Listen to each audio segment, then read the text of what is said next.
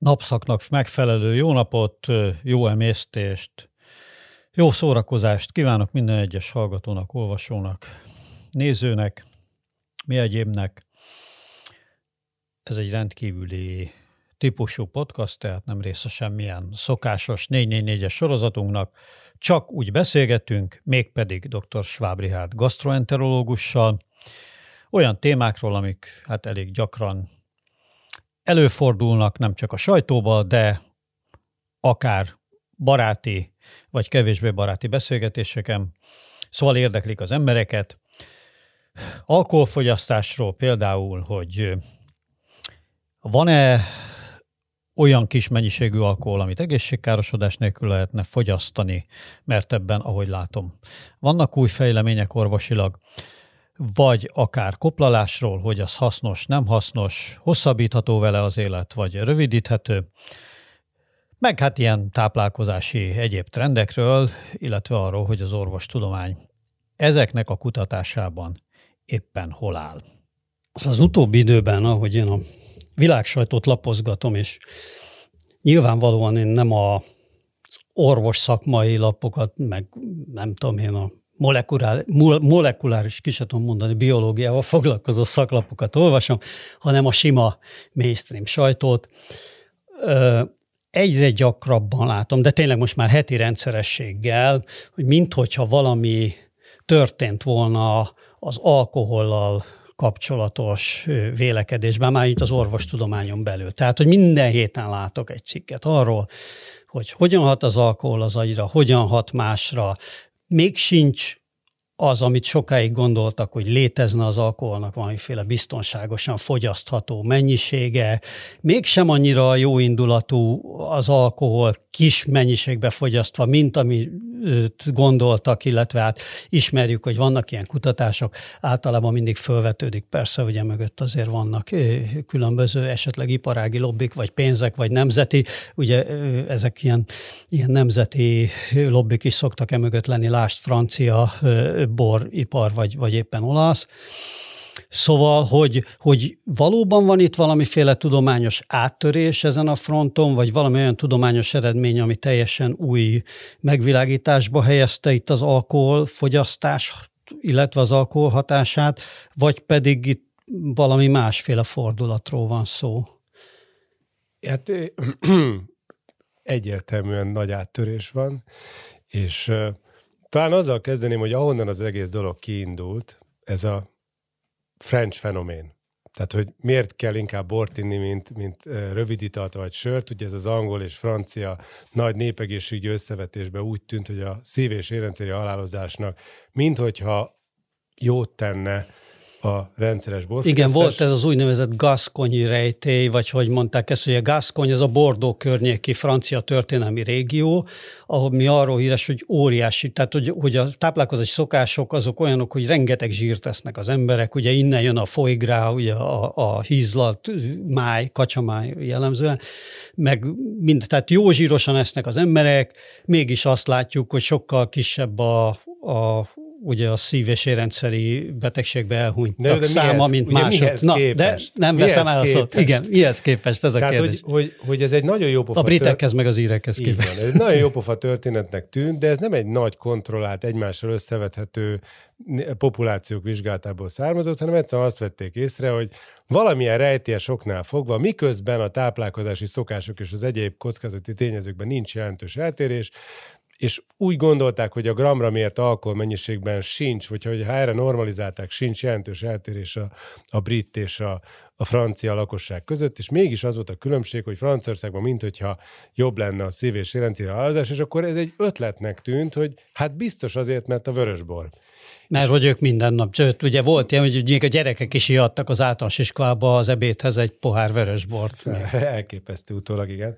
De hogy és hogy, és hogy volt ez a vélekedés, hogy hát igen, a britek azok inkább sört isznak, vagy inkább rövid italt isznak, meg egyébként is ö, ö, ö, tehát hogy mondjam, nagyobb, nagyobb ö, ivóknak számítanak, és, ö, és ebből gyakorlatilag én azt gondolom, hogy, hogy bár nem vagyok ennek a szociológiai szakértője, de ebből származott másodlagosan, gyakorlatilag ezt felkapták az ebben érdekelt iparágak, szereplők, és nagyon népszerű dolog volt egyébként az orvostársadalmon belül is borral foglalkozni, ennek a kutatásával foglalkozni, és hát persze, ha az ember elég közelről néz valamit, akkor biztos, hogy lesz a végén egy jelenség, ami, ami érdekesnek tűnik. Na most az, hogy ez, ez a dolog érdekes, vagy ténylegesen klinikailag értelmes, az, az egy óriási, óriási különbség.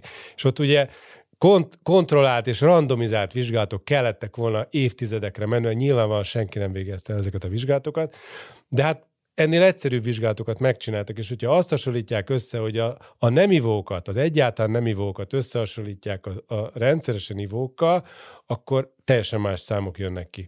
És akkor az az érdekes, hogy még itt is volt egy nagyon nagy csavar, hogyha megnézik a 60 és 70 közötti egyáltalán teljesen abszinens embereket és a keveset ivókat, még ott is az derült ki, hogy a keveset ivók tovább élnek, most leegyszerűsítve. És akkor aztán végképp nagy volt a rejtő, hogy ez hogy létezik, hát akkor mégiscsak a kevés siváshoz számít, de hogyha megnézték ezeknek az embereknek az élettörténetét, akkor kiderült, hogy a 60 és 70 év közötti tök abszinens embereknek a döntő többsége 20 és 40 között rengeteget ivott. És 40 éves korára rájött, hogy nem bírja az alkoholt, és akkor hirtelen abszinensé vált, vagy szóval szinte egyáltalán nem volt. Tehát az a, az a dolog, ha valaki 60 és 70 között full abszinens, az, az, az nem magától van.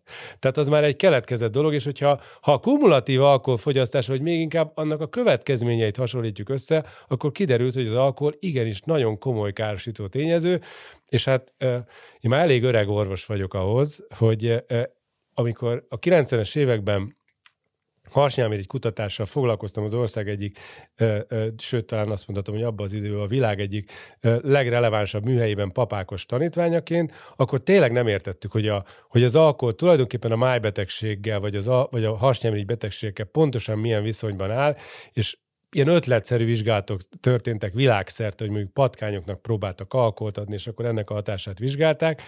Másképp, a patkány egyáltalán nem akart alkoholt inni, tehát nagyon nehéz rákényszeríteni egy patkányt. A mai körülmények között azt gondolom, hogy ez már nem is lenne sehol a világon engedélyezett kutatás.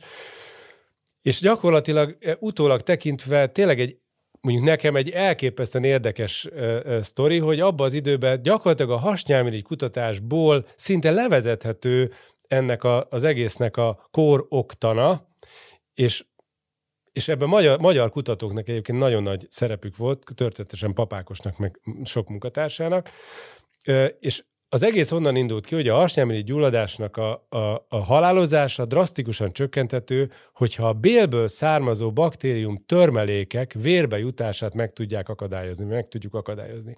És erre jó magyar módon az volt a módszer, hogy nem volt pénzünk antibiotikumra, preventíve, nem volt pénzünk mester, tehát rendes, korrekt, mesterséges táplálásra vénásan egy koplaló embernek, mert ugye az akut hasnyálmirigy gyulladás súlyos formájában ugye koplalás volt a standard metódus, és erre az az ötlet jött, hogy miért is nem próbálunk a bélbe táplálni, sokkal egyszerűbb, olcsóbb, kivitelezhetőbb, nem kell intenzív osztály hozzá, és ez egy rutin gasztronómiai osztály, mint a milyen is elvégezhető, és Ákosék ezt nagyon szisztematikusan végigvizsgálták, és tényleg szarvasmarhától kezdve végignézték, hogy honnan jönnek a hasnyálmirigyet serkentő jelek, és kiderült, tukat a long story short, hogy 40%-kal lehet csökkenteni a halálozást, hogyha egy bizonyos részébe a vékonybélbe közvetlenül lassan adagolunk ételt, ami nyilván speciális tápot, nem ételt, aminek az az, még azt is sikerült igazolni tudományosan, hogy ennek az a mechanizmusa, hogy megakadályozza a bélből jövő endotoxin, akkor így hívták még, hogy endotoxin terelést. És az azért érdekes, mert ez az endotoxin, ez nem élő baktérium. Tehát ez nem egy olyan fertőzés, ami ellen meg kell védeni a szervezetet, hanem egy olyan baktérium törmelék, ami lázat kelt, gyulladást kelt, és adott esetben szepszis, tehát nagyon súlyos, szeptikus, Tehát ez már nem tüneteket. fertőz, mint baktérium, nem szaporodik ott, De egy hanem olyan egy... súlyos gyulladást tud előidézni, ami mégis életveszélyes állapotot idéz elő, vagy életveszélyes állapothoz vezet. és gyakorlatilag ennek a kis testvére gyakorlatilag az alkoholhatás, amikor nem egy egy hosszantartó koplalás miatt egy súlyos betegben alakul ki egy nagy fokú bélből jövő antigén terhelés, hanem, hanem az alkoholnak az a fertőtlenítő, hidrofób, ugye zsíroldó funkciója, amivel a bél nyálkahártyáról eltávolítja azt az impregnáló réteget, ami ha úgy képzeljük el a Bélhám sejteket, mint kis kockaköveket, utcaköveket, amit ilyen kabát gombok tartanak a helyükön, és a tetejükön van egy cipzár. És ezeket a cipzárt még egy impregnáló réteg veszik, ve, ö, ö, borítja. És hogyha ezt az impregnáló réteget eltávolítjuk, akkor egyszerűen áteresztőbbé válik ez a, ez a struktúra. És hogyha ott baktériumok élnek, azoknak van egy életciklusa, és ott ezeknek a törmelékei, ami apró, pici, de gyulladáskeltő anyag, az át tud jutni a szervezetünkbe, és kiderült, hogy ez egy olyan klinikailag nem jelentős, de mégis hosszú távon borzasztó következményekkel járó gyulladáshoz vezet, amit egyébként a rutin háziorvosi gyakorlatban is mérhető HS, úgynevezett CRP értékkel lehet mérni, és mondjuk az utolsó tíz évben több tízezer betegről jöttek először olyan tanulmányok, amik kiderítették, hogy ennek a CRP értéknek a változása sokkal pontosabban jelzi a szív- és a daganatos halálozást, mint bármi más.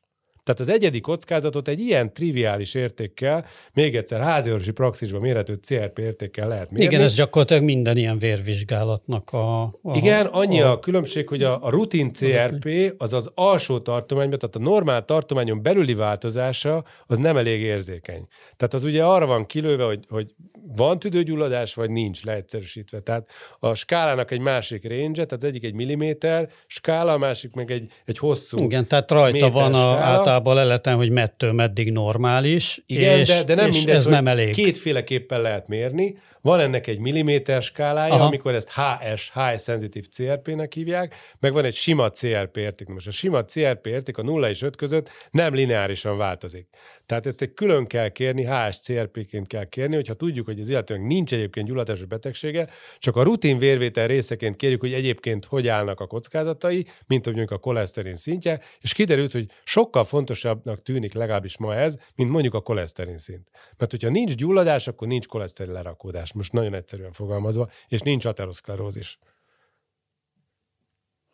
Tehát a, tulajdonképpen itt az alkohol annyit csinál, hogy lefertőtleníti a belek belső faláról ez, leoldja, ezt a... leoldja, és a fertőtlenítő része pedig az, hogy csökkenti a diverzitást. Tehát van ott egy fajgazdagság, ez olyan mindenkinek javaslom kipróbálni, hogy otthon a muskátlikat majd tavasszal tessék egy pici alkoholos oldattal öntözni, hogy mi fog azokkal ott történni.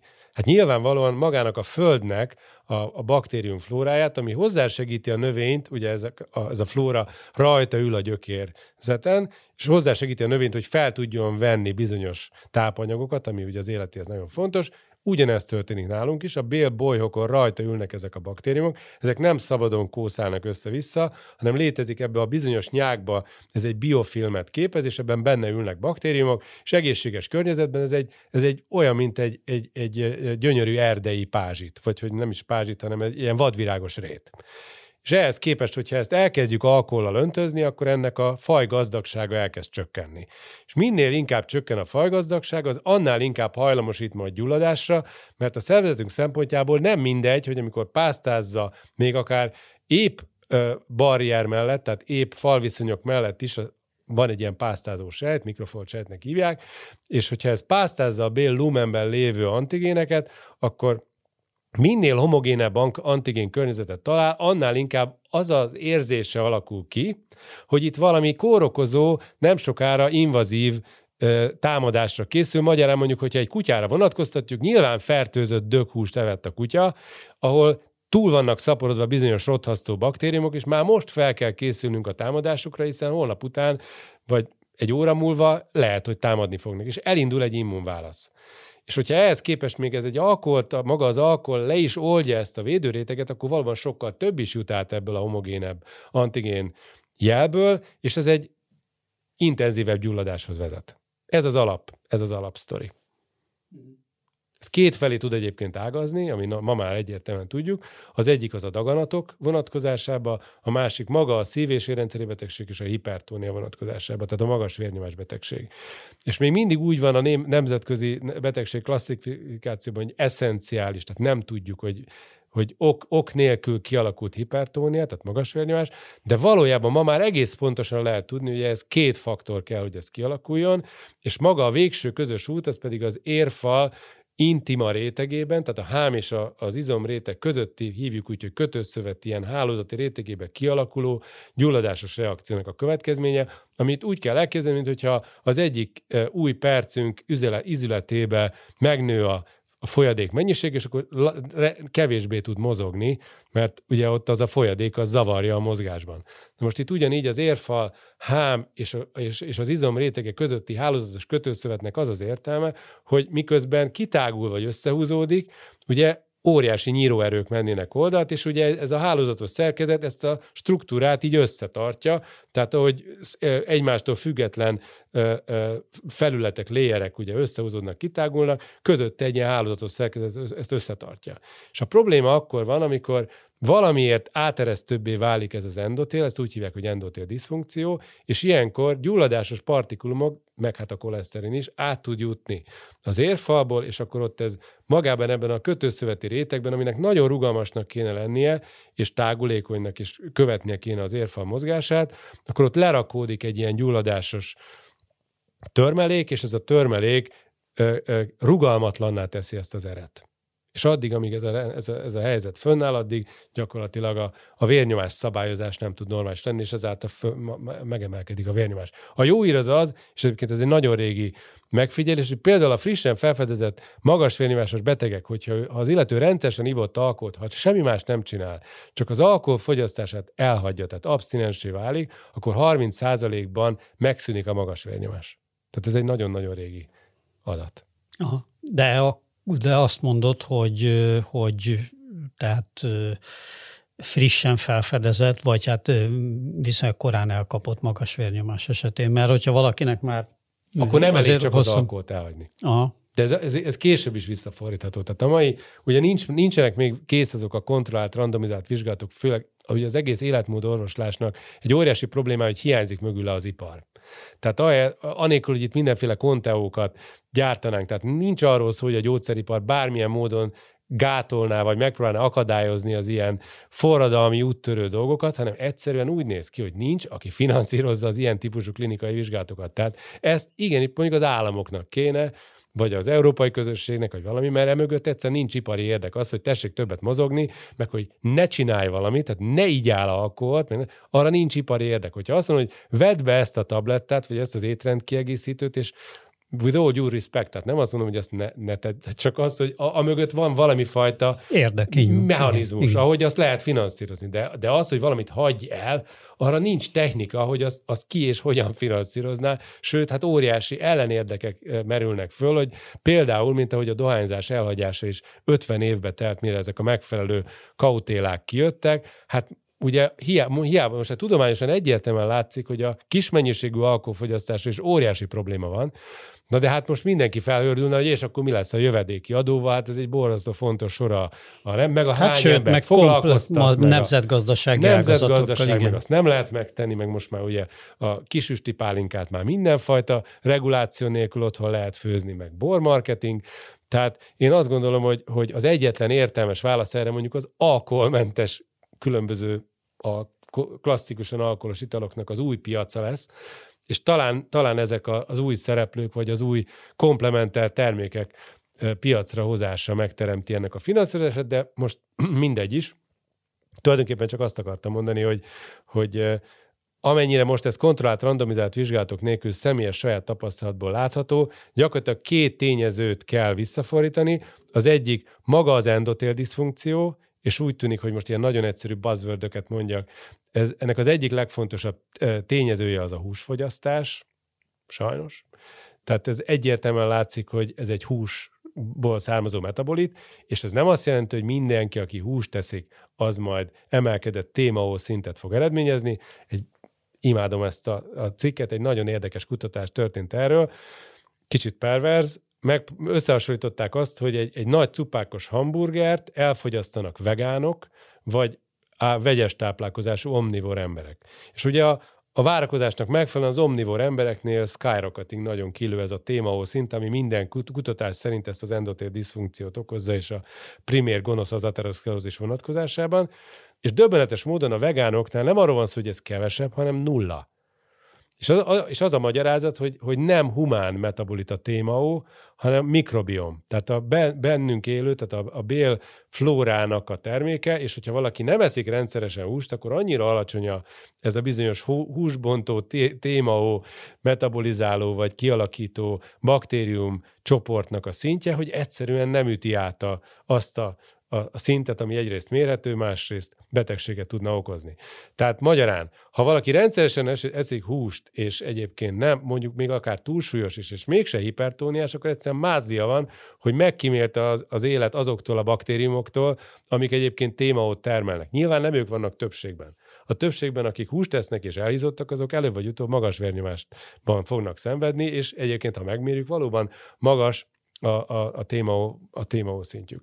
De a lényeg az az, hogy kialakul ez az endotél diszfunkció, és áteresztőbbé válik a hám, és ezáltal kitettebbé válik ez az alatta lévő intima struktúra arra, hogy a legkülönbözőbb gyulladáskeltő ágensek át tudjanak jutni. És a második, itt jön a második tényező, ha valamilyen oknál fogva ezzel együtt a bélhám is áteresztőbb, lehet elvileg te- teoretikusan lehet ennek más góca vagy forrása is, de gyakorlatban a bélhám a legfontosabb, a velünk élő baktériumok 80%-a ott él. Tehát ha a bélhám is áteresztő, akkor ezek a bizonyos endotoxin, mai nevükön egyébként PAMP struktúrák, ez az endotoxin egy kicsit rosszul hangzó tényező volt, mert mint hogyha egy méreg olyan nevet ad, vagy olyan nevet viselt. A PAMP pedig azt jelenti, hogy Pathogen Associated Molecular Pattern, tehát bármi olyan egyébként gyakorlatban baktérium eredetű sejt törmelék, kettőszálú DNS-től kezdve sejtfal komponenstől kezdve bármi, ami egyébként eukarióta sejttől annyira különböző biokémiai struktúrájú, hogy az öröklet, örökletesen, de mondjuk gyűrűsférgektől örökletesen, szárnyasokig, hüllőkig, emlősökig, gerincesekig, stb. Tehát, tehát hogyha ha örökletesen gyulladásos választ tud kiváltani, tehát a vele született immunrendszerünket aktiválni tudja, akkor ez a pump struktúra átjut a keringésbe, és a sérült endotélon keresztül a végül az intimában landol, és ott egy gyulladásos választ vált ki. És a jó hír az az, hogyha ezt a két tényezőt le tudjuk csökkenteni, akkor 10-20 év magas vérnyomás után is a vérnyomás helyreállítható. Ehhez viszont nem csak az alkoholt kell elhagyni. Hát itt egy bonyolultabb dolog, tehát meg kell vizsgálni azokat a tényezőket, ami szóba jöhet, és egy kockázati mátrixot rajzolunk ilyenkor föl. Én ezt, ezt imádom, ezt a kockázati mátrix ö, kifejezést, és azt gondolom, hogy itt óriási jelentőség lesz egyébként a mesterséges intelligenciának és a, a nagyon sok bioszenzornak, ami rajtunk már most elég sok szenzor van, de még több szenzor lesz a, a testünkön, ezt lehet látni, hogy ez az orvoslás jövője. És egyszerűen a mesterséges intelligencia meg fogja mondani, hogy ebből a potenciális 200 paraméterből, amit, amit mérünk, ebből véletlenül melyek vannak összefüggésben a betegséggel, az adott betegséggel, de mondjuk itt a magas vérnyomás vonatkozásában mi mondjuk 20-at vizsgálunk, és ebből a 20-ból 100 páciensből 99 esetében a magas vérnyomás oka. Ennek az eszenciás magas vérnyomásnak az oka meg, meghatározható, és hogyha elég kitartó, van egy nagyon kedves közös barátunk, aki, aki ezen az úton jár, hogyha ha, ha ez egyébként ez, ha ebben elég kitartó, akkor, akkor ez normalizálható. Akkor is, hogyha úgy tűnik, hogy már mindent tökéletesen csinál, mert egyébként sok zöldséget eszik, és rengeteget sport, és mégis elindul a magas vérnyomás fölfele, ak- akkor is van még egy újabb, és egy újabb, és egy újabb lépés, ahogy csökkenthető ez a bizonyos kockázati mátrix.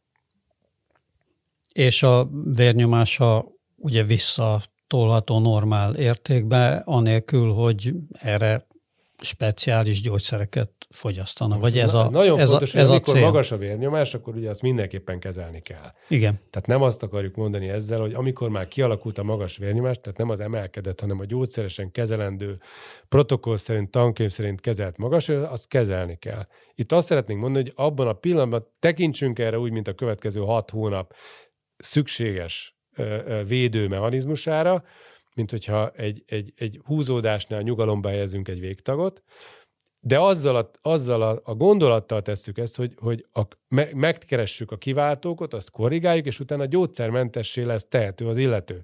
És ez azért nagyon fontos, mert sokan azért is nem kezdik el a gyógyszert, mert nem akarnak gyógyszert szedni. És azt gondolják, hogy ezt majd valahogy kimozogják. És, még, és így ezáltal még nagyobb kockázatnak teszik ki magukat, mert a kezeletlen magas vérnyomás, ugye a, a ki, kiugró értékek miatt az, az még borzalmasabb. Most egy mondatot mondanék csak erről a bizonyos kockázati mátrixról, hogy érthetőbb legyen, hogyha a, a, ennek a Matrixnak és a végső közös útnak a viszonyát megpróbáljuk megérteni, akkor legegyszerűbb egy közlekedési balesetre gondolni, mert a közlekedési baleseteknek is mindig csak egy oka van. Ezt ugye tudjuk a rendőrségtől. Mert mindig csak egy dolgot néznek, hogy mennyivel megyünk. Tehát ugye mindig a, a, az az oka, hogy nem a közlekedési viszonyoknak megfelelő sebességet választ a sofőr. És hogy az konkrétan ahhoz a, a, a közlekedési viszonyoknak hány kilométer per óra az, ami biztonságos, az a, ez a kockázati mátrix. Mondok példákat. Tehát nem mindegy, hogy, hogy ez egy Ferrari, vagy egy, vagy egy 20 éves Trabant. Nem mindegy, hogy milyen fékrendszere van. Nem mindegy, hogy milyen gumia van. Nem mindegy, hogy tapasztalatos sofőr vagy nem. Rövidlátó, szemüveggel, vagy ott hagyta a szemüvegét. Ivott, vagy nem ivott.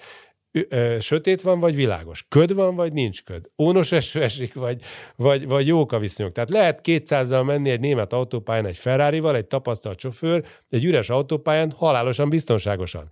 Tehát adott Józsi bácsi a hegyen, aki megitta minden nap a pálinkáját, 200-al ment az autópályán, de olyan jók voltak, az összes kockázati mátrix, az összes többi tényező annyira optimális volt, hogy ez neki meg se köttyant, élt 90 évet. De nem ő van többségben. Tehát az emberek többség, aki megpróbál 200 menni egy autópályán, az előbb vagy utóbb balesetet szenved. Tehát itt valójában arról van szó, hogy meg kell tudnunk nézni az egyedi kockázati mátrixunkat, és lehet, hogy mi sajnos abban a csoportban vagyunk, hogy mi az öreg Trabantban ülünk, ködben, ónos esőben, ittasan szemüveg nélkül, és itt bizony csak 10 km per órával tudunk menni, ami azt jelenti, hogy évente egyszer jobb, hogyha, ha csak egy, egy, egy egyet kocintunk, vagy jobb, ha egyet se. Mert, mert különben az olyan ö, ö, konzekvenciákkal jár. Itt most ugye nagyon fontos azt is megérteni, hogy például a bél átjáratóság szempontjából, hogyha egyszer áteresztőbbé vált a bél, akkor utána olyan tápanyag antigének, mint például a glutén, vagy a tejférje, a kazein be tud kóros mennyiségben a bélfalba áramlani, mi tudjuk ma már, hogy fenntartóan, fe, szóval, hogy fenntartja ezt az áteresztő képesség változást, ezt a permeabilitás növekedést, ami ma már az a jó hír, hogy külön mérhető. Tehát nem hasonlítésszerűen mondjuk ezt, hanem ha megmérjük ezeket a, a paramétereket, ami egyébként rutin laboratóriumban nem föltétlenül, de egyébként Magyarországon is ö, ö, tulajdonképpen nem TB támogatottan már elérhető, mondjuk ne, nem mondjuk ki, hogy melyik multinacionális nagy laborcég, de nem, itt most nem egy bizonyos privát klinika szolgáltatásról van szó, hanem általánosan mindenütt elérhető paraméterekről, amit mondjuk egy, egy, egy nagy multicégnek a, a, a labor, laborja meg tud rutinszerűen határozni. Tehát ott pontosan meg tudjuk mondani, hogy ez az áteresztő képesség, ez, ez, ez intakt, vagy sérült. És hogyha sérült, akkor addig kell megint a, a diétával és az étrenddel, a hipoallergén irányba és tápszerekkel tovább menni, amíg vissza nem gyógyul. És paradox módon, hogyha ez visszagyógyul, akkor egyébként a korábban tapasztalt mondjuk gluténérzékenység, tüneti gluténérzékenység, ez meg is szűnik. Uh-huh. Hát viszont ugye, hogy a glutén meg a tejfehérje, az még két olyan dolog, amit aztán nagy mennyiségben fogyasztunk. Igen. Ugye, És tehát, ez, hogy már igen, ma... Igen. Ha Meg már hát húst sikerült is elhagyni, akkor még mindig ott van a tejfehérje, meg a gabonafélék, amiből a tápanyagaink, a bevitt tápanyagaink nagy része áll. Na de hát érted, az az igazság, hogy, hogy azért az valahol nem lehet véletlen hogy akár honnan Amerikába keveredik egy népcsoport, és elkezdi azt a diétát folytatni, az egyszerűen egy generáción belül utoléri az összes betegség paraméterben a nyugati típusú életmódot. Tehát, ha más, ha nem megyünk a, a közel-keleten. Viszonylag hirtelen, robbanásszerűen meggazdagodott népcsoportok, és ma már jól, egészségügyi szempontból jó vizsgált népcsoportokon egyértelmű, hogy gyakorlatilag ezek a, a gabona alapú táplálkozás és a sok húsfogyasztás, mozgásszegény életmód, mátrix az, ami gyakorlatilag ezt a kockázatot ö, ö, kódolja, és nem véletlen az, hogy hogy mondjuk száz évvel ezelőtt, amikor egy szívinfarktust felfedeztek egy, egy, egy boncasztalon, akkor odahívtak mindenkit, hogy úristen, itt valami nagyon-nagyon különleges érdekesség történt. Én nem emlékszem még jól, Szende professzor úrra, aki feldolgozta a patológiai intézetnek a, a, a boncolási anyagát, azt hiszem 200 évre, és tartott ebből egy nagyon érdekes előadást, és mondta, hogy például abban a korban, amikor a TBC volt endémiás, és mindenki TBC-be halt meg, amikor véletlenül egy tüdőrák oda, oda jutott, akkor tényleg összehívták az egész társaságot, mert évente egy-két tüdőrákot láttak. Tehát, hogy ez, e, ezek, ezek a, a tényezők, ezek így függnek össze, és, és úgy tűnik, hogy ez az áteresztő képesség és a, a baktériumok, vírusok és a szervezetünk közötti viszonyrendszer, ez nagyon nagyban meghatározza aztán azokat a genetikai sérüléseket, amit egyébként a Rák Genom projekt kapcsán megismertünk, és egészen pontosan lehet tudni, hogy milyen mechanizmus útján okozzák aztán azt, hogy kontrollálatlanul elkezd növekedni egy, egy sejt, osztódni, és gyakorlatilag leegyszerűsítve egy, egy autó hasonlatára elromlik a fék, és beragad a tempomat, és jövünk az autósztrádán, és úgy érkezünk be az osztyapenkóhoz, hogy, hogy 120-ból nem tudunk visszalassítani. Először ugye a szív- és a, a, a, az ateroszklerózist és a szívbetegségeket és az infarktust kell mindenképpen említeni, ami a mi kutatási vagy érdeklődési területünknek inkább a középpontjában az a stroke, és miután alapvetően, hogyha ha, ha, ha abban a szerencsében van részünk, hogy nem halunk meg infarktusban vagy rákban, akkor előbb vagy utóbb vagy sztrókot kapunk, vagy demen, demensekké válunk. Tehát azt gondolom, hogy ez egy igazán szép feladat, hogy alapvetően ezt a kockázati csoportot megpróbáljuk csökkenteni. Úgy tűnik, hogy ez, ez ténylegesen az életmódunkban van kódolva, és hogy ne tűnjön úgy, hogy ez teljes egészében csak a gasztrontelgás a bérről szól, ami azt gondolom, hogy egy nagyon fontos tényező, egyébként rendkívül divatos tényező. Mindenképpen meg kell említeni a valószínűleg legfontosabb tényezőt egyébként az az alvás, és az alvás higiénia. Tehát ott, ott valami olyan bődületes robbanás van már most tudományosan. Tehát én azt mondanám, hogy kb. 50 a betegségnek az alvásban van kódolva, és az alvászavarokban van kódolva, és akkor e, ezzel szorosan összefügg a mozgás, és minden, ami ebben nem tartozik bele, az az, ami a diéta, táplálkozás, gasztronterológia. De mondjuk ebbe a hármasba azt gondolom, hogy, hogy, hogy olyan nagyjából 95%-a tényleg megvan a, a környezeti tényezőknek. Most itt persze a, a a, a, a környezeti szennyezésről és a Csernobilról, meg ilyesmiről nem akarnék beszélni, de de hogy egy közkeletű hiedelemmel leszámoljunk, magának a genetikának, tehát az örökletességnek a szerepe, erre nagyon konkrét adatok vannak, ez 5% körül van. Tehát 5% a, a genetikai hajlam, és 95% az valójában inkább a szociálisan öröklődő és a, a, a, az egyéni életmóddal összefüggő kockázatok összessége. De hogy most visszatérjünk a rákra, az egyébként nekem tényleg nagyon régóta az érdeklődési, az érdeklődésemnek a középpontjában van. Te is ismered, azt hiszem, Peták István, aki a legjobb barátom, és mi 20 éve rágenomikával kezdtünk el tulajdonképpen a klinikumban elsőlegesen foglalkozni, és az egész bélflóra, mikrobiom tudás az abból származik, hogy metodikailag alapvetően a Human Genome projekt a rákgenom projektet szülte, hogy leegyszerűsítve mondjam, és akkor ennek a metodikáján gyakorlatilag született meg 2013-ra az első baktérium genom térkép, és úgy tűnik, hogy egyébként, hogy népegészségi szempontból ennek talán még nagyobb jelentősége van, mint a humán genomnak. De a lényeg az az, hogy a, a rákgenom vonatkozásában is, hát olyan, olyan vagy a, a rák kialakulása és gyógyítása vonatkozásában is olyan elképesztő áttörés van, csak az elmúlt egy évben, hogy nem tudok elég lelkes lenni ez ügyben. Tehát úgy tűnik, hogy, hogy itt is ennek a bizonyos gyulladásnak és az áteresztő képesség változásnak egyszerű példánál maradva, maradjunk a vastagbéráknál, az nekem egy hazai pálya, és, és ugye az előbb már sokat beszéltünk a, a, a bél áteresztő képességéről, és ebből könnyen levezethető. Tehát egy olyan érdekes kísérletet végeztek el kutatók 2018-ban, és a Science nevű újságba publikálták, ami tényleg az egyik vezető nemzetközi ilyen típusú szaklap, ahol egy pont egy örökletes vastagbérák szindróma, FAP szindróma bizonyos aspektusait ö, taglalták. Ez a FAP szindróma arról ismert, hogy egy tumor szupresszor gén, az APC nevű génnek a mutációja jellemzi, aminek kapcsán sajnos klinikailag úgy néz ki, hogy már tizenéves korban az érintett páciensek több ezer polipot fejlesztenek, vagy szóval a vastagbőrben több ezer polip nő, és ezeket az egyetlen módszer, hogy az egész vastagbelet el kell távolítani, nincs módszer, hogy ennek a növekedését meg lehessen állítani. És az az érdekes megfigyelés volt, hogy a FAP-szindrómás betegek polipjain egy érdekes, a biofilmet, ezt a bizonyos nyákréteget, az impregnáló réteget megvizsgálva, specifikusan dúsultak benne bizonyos baktériumok. És azt elkezdték nézni, hogy, hogy, hogy ezt valahogy modellezni kéne, és ezt az APC mutációt bevitték egerekbe, és egy normál ö, ö, csíramentes, vagy bocsánat, normál, specifikus patogénmentes, tehát normál bélflórával rendelkező egerekben ugyanúgy százból száznál kialakult a vastagbérák, ahogy ezt egy FAP-szindrómás embertől is várnánk, tehát az egerekben is.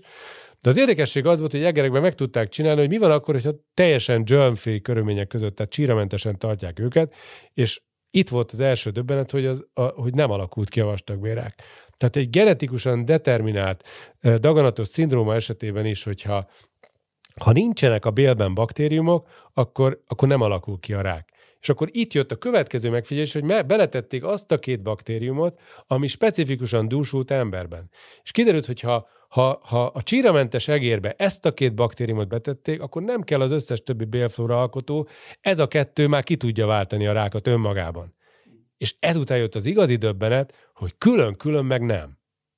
Tehát együtt tudták csak kialakítani a daganatot. És akkor itt, kide, itt, hát itt nagyon izgalmassá vált a dolog, hogy vajon mi lehet a mechanizmus. És utána éveket kellett várni, és erre nem volt válasz. Ez a cikk csak odáig megy el, hogy ez nem egy sima ö, ö, ö, kvázi karcinogén vegyületet termelnek ezek a baktériumok, ami egyszerűen csak rákot okoz, mint, mint, mint akár gyulladást okozna, hanem ez, ez fizikailag gyulladáson keresztül zajlik, mert hozzáadtak egy, egy, egy olyan mutációt ez az APC mutációhoz, ami egy fontos gyulladásos szignálutat leblokkolta a, a sejtekben, az IL-17 nevű citokinnek a szignálútja, és hogyha az IL-17 gén kiütötték az egérben, akkor ugyanúgy nem alakult ki a daganat. Tehát csíramentes állat, beadják a két daganatot okozó baktériumot, de ha ki van ütve az IL-17 gén, akkor nem tudnak a baktériumok rákot csinálni. Tehát a rák az egy, az egy gyulladáson keresztül alakul ki. És akkor most már tudjuk a végét a sztorinak, ez 2018 óta tavaly az utolsó puzzle is helyére került, és kiderült, hogy ez a két baktérium, mi az egyiket úgy hívják, hogy Bacteroides fragilis, a másikat pedig úgy, hogy Shigella coli, az egyik, a fragilis az azt csinálja, hogy ezt a bizonyos cipzár réteget, ami a hámsejtek között van, ezt szétrágja, így leegyszerűsítve. Olyan proteázokat termel, ami tönkreteszi ezt, tehát áteresztővé teszi a belet, és hogyha áteresztővé válik, és a kripták mélyére le tudnak jutni a, a másik, a Shigella coli baktériumok, azok egy kolibaktin nevű toxin termelnek, és ennek a kolibaktinnak kimutatták a konkrét DNS károsító hatását, ami a mutációt végzi, ami a rákhoz, ami a rákhoz vezet.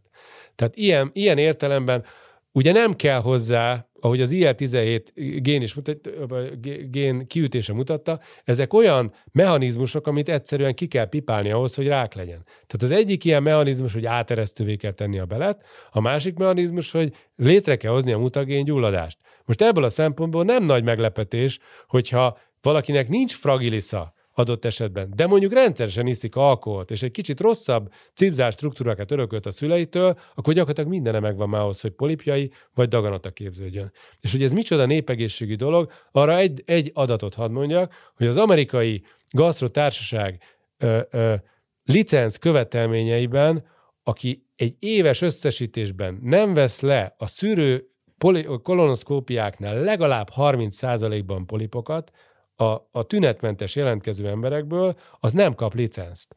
Minden a harmadik emberben 50 éves kortól polipok nőnek. Ez most egy második reklám volt, hogy tessék koloszkópos szűrésre menni. Úgyhogy ez egy De nagyon általános jelenség, tehát nem meglepő az, hogy igen, ezek triviális dolgok, persze triviális, mert mindenkit érint.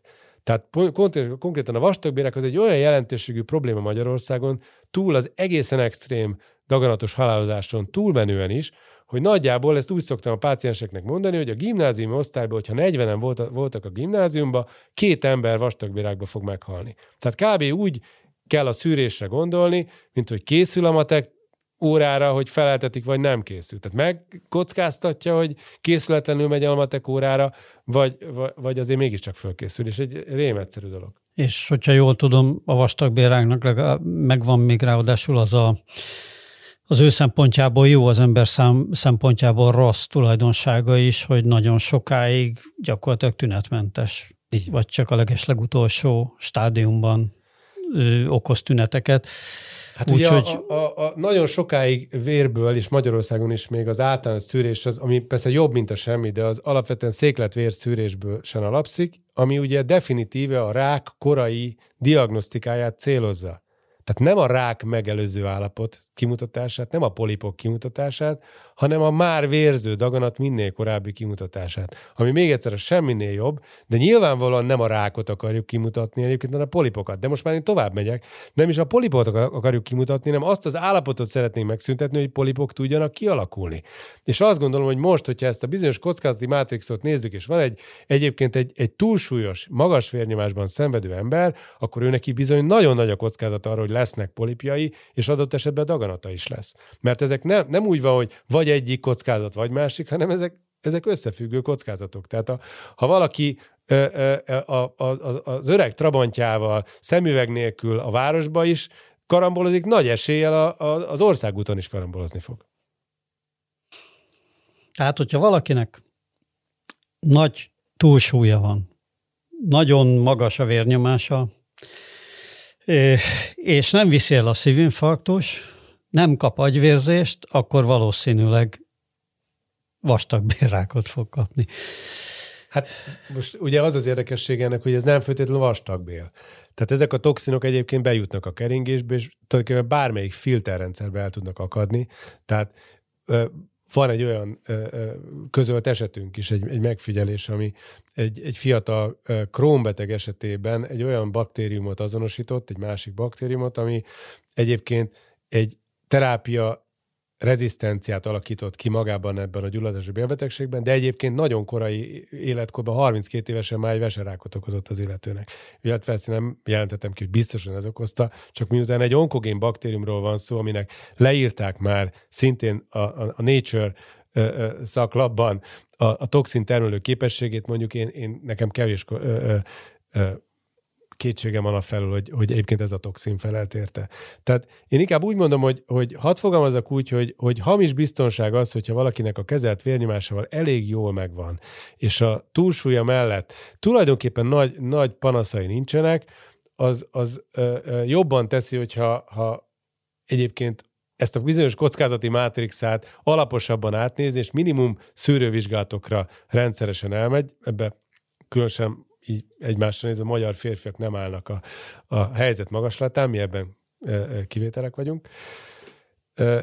De, de annak ellenére szerintem ez egy nagyon fontos jó hír, hogy, hogy nem kell abba beletörődni, hogy kezelt magas vérnyomása van valakinek, és ezzel, ezáltal tudjuk, hogy biztos, hogy áteresztőbb a bél, biztos, hogy van témaoképződés, tehát ezeket a, a kockázati tényezőket lehet csökkenteni, és egyébként, hogy egy nagyon közkeletű dologgal éljek, fiatal orvos koromban rengeteg, még kórházban dolgoztam, ugye ez egy nagyon gyakori dolog, hogy egy onkológiai kezelés kapcsán ugye hát olyan súlyos mellékhatások alakulnak ki, hogy az illető alig tud enni, hány ingere van, étvágy, elkezd rohamosan fogyni, stb. És jellegzetesen megfigyeltük, hogy ha egyébként korábban kettes típusú cukorbetege volt, akkor drasztikusan csökken, ha már inzulinom volt az inzulinigénye, hogyha tablettát szedett, akkor el kell hagyni a tablettáit, ha magas vérnyomás gyógyszereket szedett, akkor el kell hagyni a magas vérnyomás gyógyszereket, és tulajdonképpen a kezelés után mindenki megnyugodott, amikor visszatért a normál életébe, és, és vissza kellett adni ezeket a, a, a, a gyógyszereket, és úgy gondoltuk, na akkor most visszaállt a steady state állapot, hiszen egy toxin kapott, és azt tulajdonképpen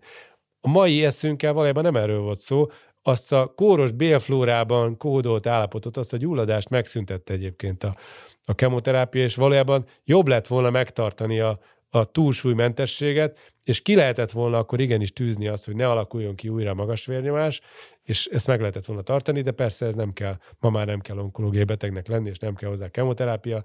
Célzott, ezt most így hívjuk, hogy táplálás terápiával ez elérhető. Táplálás terápia. Igen, ez az új hívószó. Magyar Mesterséges az... Táplálási Társaságnak egyébként a honlapjának ez az új címe pár éve, hogy, hogy táplásterapia.hu. Oh. Na, de hát akkor az a nagy kérdés, hogy, hogy az már világos, hogy alkoholt azt hát nem szerencsés fogyasztani ebből a szempontból. Nem, az is kiderült, hogy a húsfogyasztásnak ugye vannak kockázatai.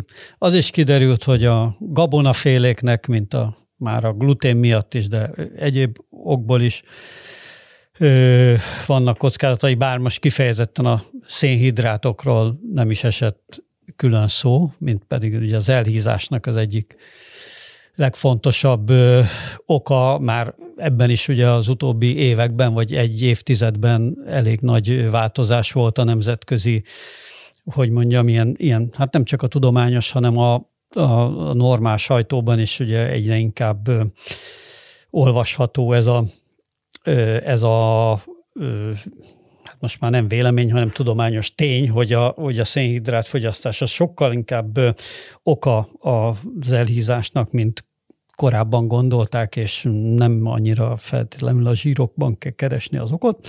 Tehát, hogy ezeket már kilőttük, már ugye a tehén tejről is volt szó, akkor mi az Úristent lehet enni?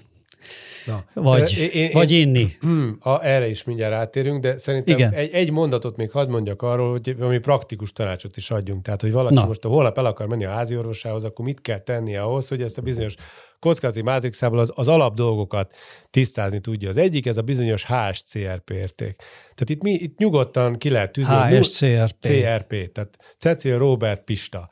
Tehát ezt 0,5 alá lőjük be. Tehát, és az alapján döntsük el, hogy az illető ihat-e rendszeresen mondjuk mit hetente egy pohár bort. Hogy ez a HSCRP értéke, ez bemegy a normál tartományba. A másik az az, hogy van-e magas vérnyomás betegsége. Tehát, hogyha magas vérnyomás betegsége van, akkor addig kell mennünk, és ugye ez a betegség azt jelenti, hogy maga, gyógyszert kell szedni a hipertóniára. Tehát, hogyha ha nem kell gyógyszert szednie, és soha egyetlen random időpontban nem, mérne, nem mérnek magas vérnyomást, akkor, ez, akkor nincs hipertónia. És most mi, a, mi az elfogadott konszenzusos határérték? 120 hogy... per 80. 120 per 80. A mert ebben is emelkedetnek azért... hívják, Aha. és a kezelendő az egy picit magasabb, de ez nagyon fontos, hogy tényleg a 120, és nincs ez az életmód fenomén, hogy ha idősebbekben már megengedhető így, meg úgy, meg a test, nincs ilyen. Tehát 80 éves embert ugyanúgy kell kezelni, mint a, a 20 évest, és ezt azért mondom, bátran apám már 97, nagyon büszke vagyok rá, és hát őt is prób- próbálom minden szempontból, így a realitások mentén persze, de hál' Istennek szellemileg még nagyon épp, úgyhogy ö, ö, ö, tehát én azt gondolom, hogy tényleg ez egy, ez egy, ez egy ma a száz év az egy, az egy teljesen reálisan kitűzhető cél, jó életminőség mellett. Tehát a hipertóniát ki kell tudni pipálni, ugyanúgy, mint a testsúly. Tehát a, a, ha nem, nem akarunk szofisztikáltabb számításokba menni, nézzük a body mass indexet, hogy a 21-es body mass indexnél van az optimum. Hogyha ennél több van, akkor érdemes rá törekedni, hogyha kevesebb van, akkor akkor is érdemes meggondolni, 19 alatt effektíve tudjuk, hogy nő a halálozási kockázat, tehát 19 és 21 között célszerű belőni, 24 fölött meg egyszerűen ugye túlsúly van. Tehát a testsúly ez egy fontos dolog. A vércukor szintnél az az egy, ahol nem elég a, a, a normál éhomi vércukrot megnézni, tehát ez egy hamis biztonságot ad, hogy a cukoranyagcserénk rendben van, hogyha a normál éhomi vércukrunk rendben van, normál tartományon belül van. Ez csak az úgynevezett tereléses cukorvizsgálatokkal lehet meg, megállapítani, és ott sem elég csak a cukrot nézni, hanem az inzulin szintet is nézni kell. Tehát nagyon fontos, hogy az inzulin szintnek lent kell lenni, ugyanis még erre ne, erről nem beszéltünk, de hogy az előbb mondtad a, a, a, a szénhidrátoknak a hatását a túlsúlyra, ott az inzulinnak nagyon döntő szerepe van, és úgy tűnik, hogy egyébként ez a, a, a hosszú élet és a, a bérflóra vonatkozásában is fontos rejtélyeket ö, ö, rejt, nem volt valami magyaros, egy mTOR C1 nevű fehérje révén, erre majd még később nagyon szívesen visszatérnék, és egy propionát nevű rövid széláncú zsírsav vonatkozásában, amit én azt javaslom, hogy érdemes így lassan betűzve még egyszer elmondani, ez az imidazol propionát, ami valószínűleg sokkal fontosabb, mint a koleszterin. Ez, ez az új koleszterin.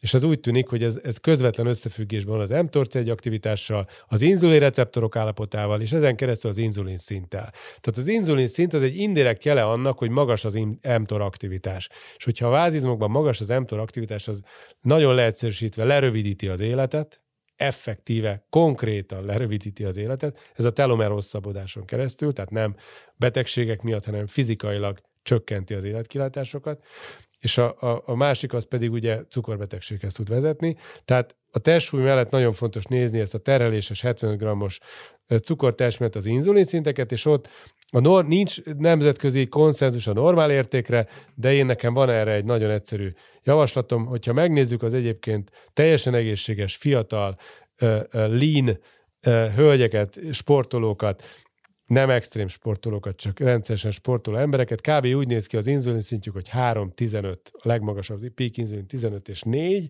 Ha ennél magasabb szint van, az mindenképpen valami fajta kockázatot jelent. Ez nem azt jelenti, hogy vállalhatatlan kockázat, de az már egy kockázat. Ebben a bizonyos mátrixban ugye nem mindegy, hogy valakinek 0,5-ös szemüvege van és nem veszi föl, vagy az, hogy esik az eső, vagy hogy köd is van. Tehát ez nem jelenti azt, hogy ha, ha mondjuk a vércukor értékei jók, és az inzulin értékei 50 alatt vannak, akkor mondjuk leegyszerűsítve azt mondhatjuk, hogy ez a dolog alapvetően rendben van, és most térnék rá a legfontosabbra, amit otthon magunknak kell mérnünk, ez az alvás, és az alvás minőségünk, aminek egyszerű paraméter, hogy felébredünk éjszaka vagy sem, összesen hány órát alszunk, tehát alszunk-e legalább 7 órát, és az, hogy magunktól ébredünk vagy órára, tehát hogy ki, pihenten ébredünk magunktól, vagy fáradtan ébredünk órára, és ezen belül még két ö, ö, paraméter, hogy hány úgynevezett REM, REM fázisú ciklus tudunk komplettálni egy éjszaka, négy vagy ötnél, vagy annál több a szuper, és hogy mennyi a mély alvás arány, ami hát mérőeszköztől függ, a nemzetközi konszenzus azt mondja, hogy 40%-ot kéne megcélozni, most ehhez képest vannak olyan eszközök, amik 25%-nál letiltanak, tehát ebben erre még nincs egy otthon, az otthon méretű kütyüknél, én most nem mondanék konkrét számot, hogyha... Ha, ha, hát ezt ilyen adott... okos órák szokták mérni, nem? Óra... Meg, vagy az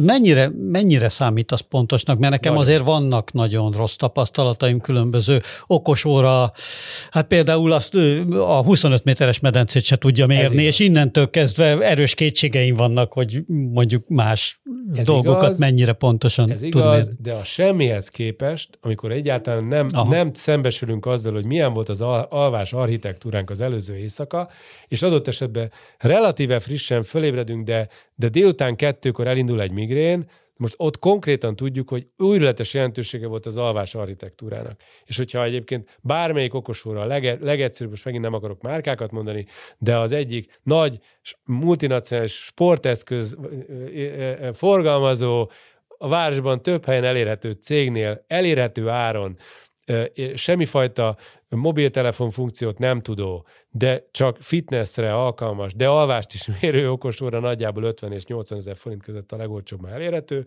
Ha ezzel mérjük, és ez 80-90%-os alvás minőséget jelez, akkor, akkor teljesen biztosak lehetünk abban, hogy ez hosszú távon egy nagyon-nagyon klassz dolog, hogyha nyilván pontos diagnosztikát akarunk, hogy milyen jellegű az alvászavarunk, és súlyos van, és nem értjük, akkor el kell menni szakemberhez. És akkor vannak erre speciális laborok, ahol ezt meg kell nézni.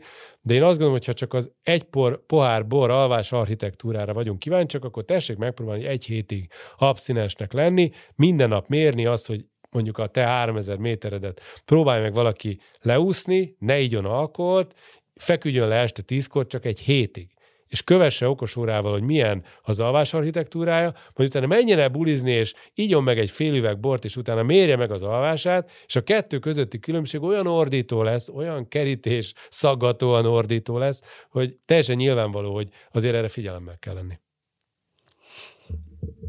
Na, de akkor onnan indultunk, most alvásnál kötöttünk ki megint, de valahonnan onnan, onnan indultunk ki, hogy mit lehet tenni. Mit lehet tenni. Én azt gondolom, hogy attól függ, hogy milyen a kockázati mátrixunk. Tehát egyébként, hogyha valaki tök jó ezekből a paraméterekből, akkor miért ne lehetne bélszint, vagy akármit? Hát miért ne? Hát ugye a személyre szabott orvoslás lényege, hogy az egyéni kockázatok alapján lehet megmondani azt, hogy hány kilométer per órával mehet visszatérve az előző példára. Igen, most Tehát, nem fogunk kikeveredni ebből az igen. allegóriából, a Trabant, a, a vak Trabantos az autópályán 200-zal. Igen, igen, igen. igen. Tehát, tehát én azt gondolom, hogy, hogy az egy óriási dolog, hogyha ha szembesülni tudunk ezzel, és a jó ír az az egyébként a Spotify alapítójának van egy most egy új orvosi eszköze, amit a, azt hiszem a Karolinszkán vagy valamelyik észak-európai egyetemen már tesztelnek, és olyan elképesztő érdeklődés van, hogy nem, nem tudják kiszolgálni. Nem akarok hülyeséget mondani, de teljesen elérhető áru, hogy biztos, hogy 100 forinton belüli mérés, 200 paramétert mérnek, és, és az az eszköz egy mesterséges intelligenciával ezt a bizonyos kockázati mátrixot pontosabban meghatározza, mint amit én most itt lerajzoltam. Tehát szerintem 5 éven belül ez a dolog Spotify szinten elérhető lesz, lehet majd kapni a, a különböző áruházakba, és azt gondolom, hogy, hogy ez lesz egy igazi nagy forradalom a gyógyszeriparra szemben, amit nem akarnék egyáltalán démonizálni, csak ugye a, a, azt látni kell, hogy a vasúttársaságok is úgy kerültek bajba Amerikába, hogy meg, megjelentek az autóbuszok. Tehát, hogy egy igazi diszruptív változáshoz kellenek új diszruptív tényezők. és mondjuk ez a mesterséges intelligencia plusz ChatGPT és társai, ezek nagyon-nagyon gyanúsak, hogy még a mi szakmánkat is úgy, ahogy van, elveszik. Tehát, hogy a kumulált orvosi tapasztalatban és a pontosan mérhető paraméterekkel és a, a randomizált vizsgálatokkal és, és mindennek az adatbázis szintű ismeretével én nagyon-nagyon bízom benne, hogy 5 éven, 5-10 éven belül egy elképesztő forradalmat fognak eredményezni, ami demokratizálni fogja ezt a tudást. Hát de én amennyire látom, ez a forradalom, ez van, vagy ez már sok. Ez Tehát, hogy például a képalkotó diagnosztikában milyen eredményei vannak itt, ilyen egészen rémisztő dolgokat lehet hallani, hogy hát a, a, az élő emberorvosokhoz képest brutálisan pontosabb diagnózisokat adnak. Már ez a, ugye a statisztikailag a mindenféle ki. mesterséges intelligenciák. Igen. Igen Egyszerűen hogy... az, hogy hatalmas adatbázisokból veszik a mintákat, és hát hasonlítgatják egymáshoz. Tehát azt kell tudni, hogy a, a, a, a az interobserver variabilitás, tehát A orvos, B orvos, C orvos, D orvos személyes tapasztalata és ez, személyes véleménye közti variabilitás olyan elképesztő nagy, ez multinacionálisan nagy gyógyszeripari vizsgálatokból derült ki, hogy most például mi is végzünk ilyeneket, hogy a kolonoszkópiánál már nem, nem még a leírás, nem elég képeket csinálni, a, a szövettant is központilag értékelik, egy társaság értékeli, biztos vagyok benne, hogy már használnak hozzá mesterséges intelligenciát, és a kolonoszkópiát is full videóra kell venni, külön le kell fotózni, hogy honnan készültek a biopsziák, és ezt összevetve egy társaság elemzi ezeket. Mert egyszerűen az, hogy egyik orvos, másik orvos, egyik ország, másik ország, teljes, teljesen random. De hát, ha belegondolunk, pont Óriás az a furcsa, tévedés. és az, az tűnik majd néhány év múlva kőkorszakinak, hogy ugye jött az öreg professzor, és fog egy ilyen röngenképet, vagy hát látjuk, hogy az milyen minőség, és ugye neki éppen hányas dioptriájú szemüvege van, meg itt ahhoz képest próbál valami diagnózis fölállítani. Nem, már, már most kőkorszakinak tűnik ez, hát ez, a, ez, ez, ez, abszolút ez, ez az. a dolog.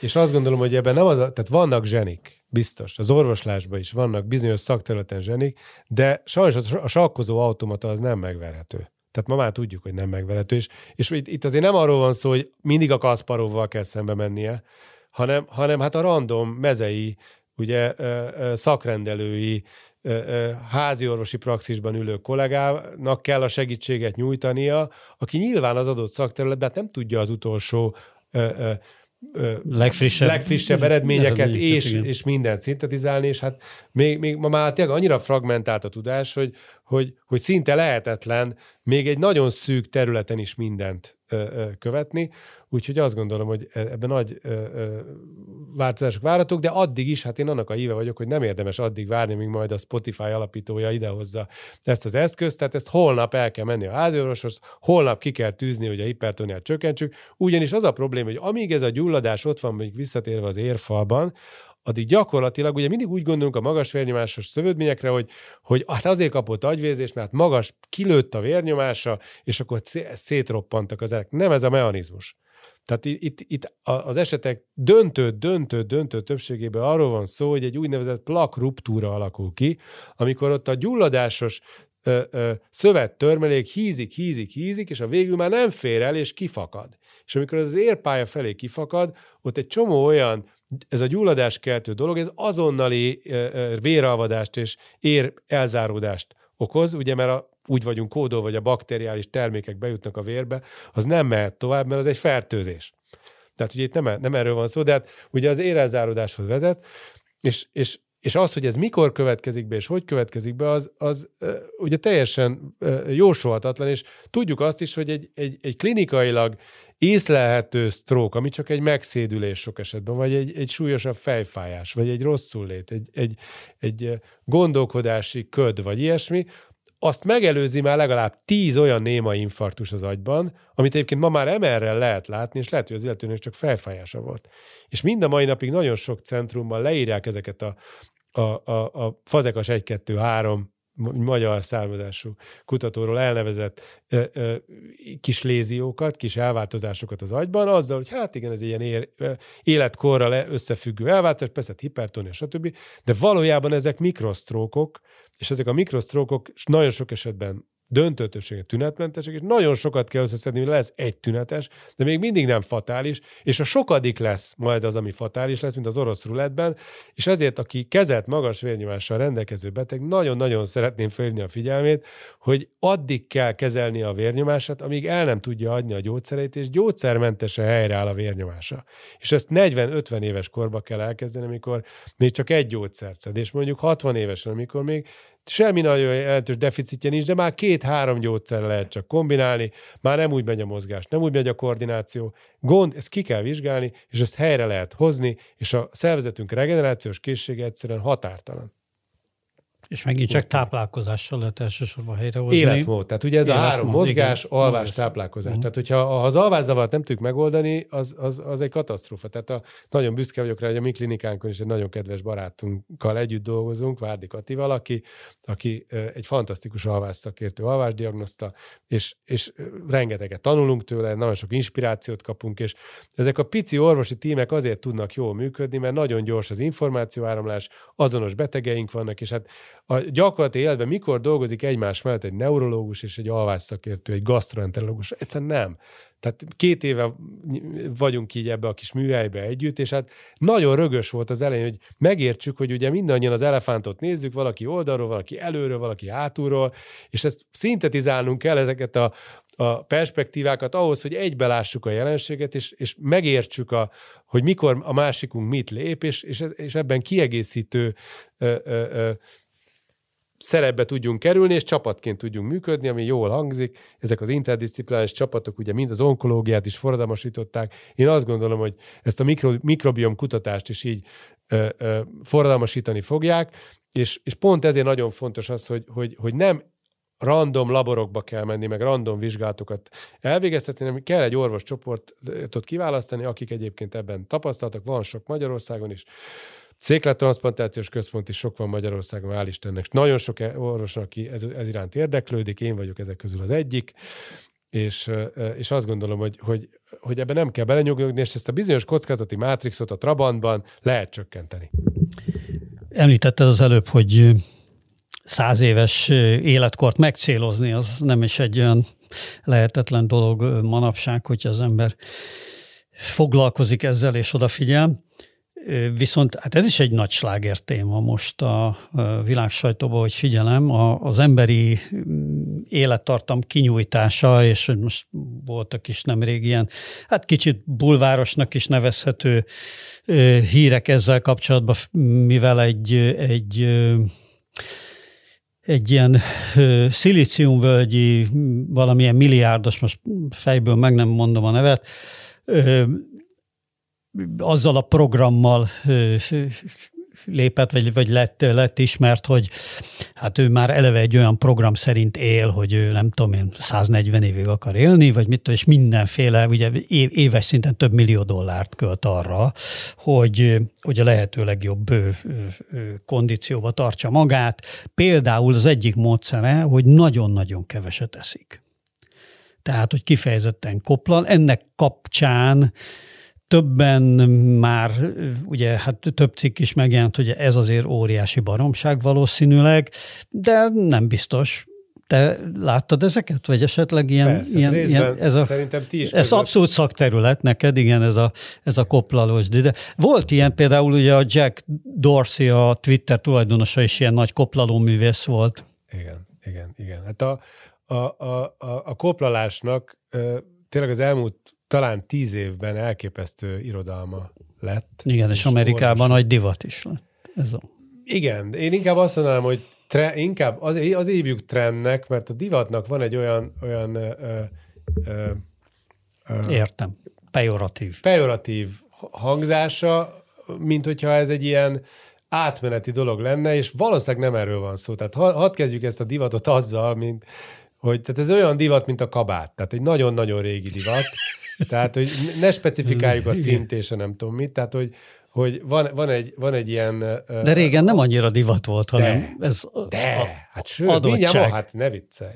Nem, nem, nem. Ez, ez, ez, ez, ez, egy, ez egy nagyon-nagyon régi trend, és van egy, egy, egy kutató a Harvardon és egy munkacsoport, akik ezzel foglalkoznak, és elképesztő cikkeket publikálnak kb. évente négyet, gyűrűs férgektől az emberekig, és ott hallgattam egy podcastot pont ezzel a, a pasasra, egy mar, marha szimpatikus ember, és, és ő mondta azt, hogy nem véletlen azért az, hogy minden világvallásnak része a koplalás. Ja, igen, persze. És azért ez nem, ez nem úgy alakul ki, hogy, hogy okos emberek kitalálták, hogy milyen jó lenne, hogyha most ezt kitalálnánk, ezt a koplalást, és akkor, hogyha ezt sokat mondjuk, akkor majd a biztos ez, ez egy népszerű dolog lesz, és majd beleírják a Bibliába is. Hát pont nem így történik, hanem vannak emberek, akik intuitíve rájöttek, hogy ez valahogy spirituálisan nekik működik, és ezek az emberek száz évig éltek. És, és e-, ezekből proféták lettek. És elkezdték hirdetni az igét, mint azok a nagy öregek, akik túléltek mindenkit.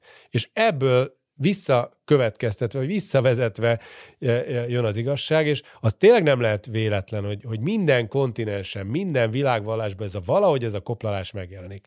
És a lényeg az, hogy az utolsó tíz évben megtalálták hozzá most már a géneket is, és a populáció és a génjeink szempontjából, hogyha táplálékbőség van, akkor az a populációnak és a géneknek az érdeke, hogy pörögjenek a generációk.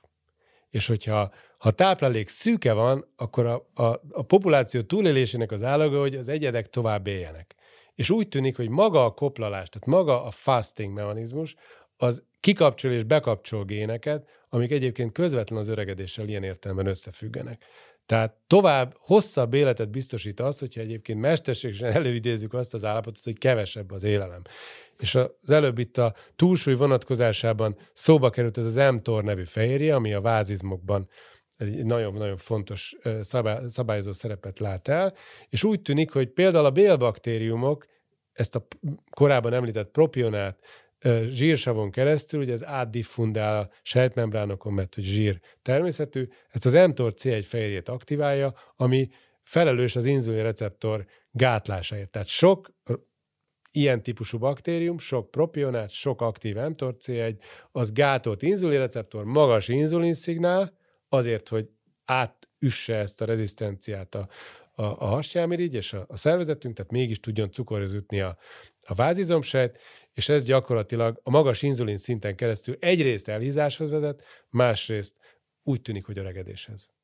Tehát ez az mTOR és a koplalás, ez, ez úgy tűnik, hogy nagyon, nagyon nagy mértékben összefügg, és van egy nagyon érdekes ö, ö, ö, kifejezés, úgy hívják, hogy metabolikus flexibilitás, amit ennek kapcsán érdemes bevezetni, hogy mennyire cukorfüggő a, a, a szervezetünk, az ettől az úgynevezett metabolikus flexibilitástól függ.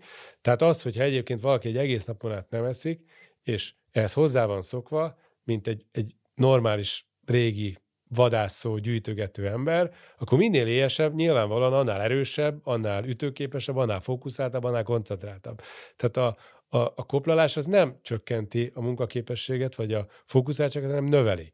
Tehát az az érdekes, hogy aki ezt elkezdi és megtapasztalja saját magán, az kiderül, hogy tulajdonképpen az étkezés az egy, most nagyon triviálisan értve, ez az a típusú szükséges rossz, ami egyszerűen csak időbe meg pénzbe kerül egyébként az ember mindennapjaiba, és minél többet, minél hosszabban várunk arra, hogy, hogy egy jót tegyünk, egyébként az még ráadásul az agyi jutalmazó mechanizmusokon keresztül még egy olyan dopamin flash is eredményez, főleg, hogyha nem eszünk nagyon nagyot, ami sokkal nagyobb boldogságot ad az étkezéshez kapcsolódóan, és utána is.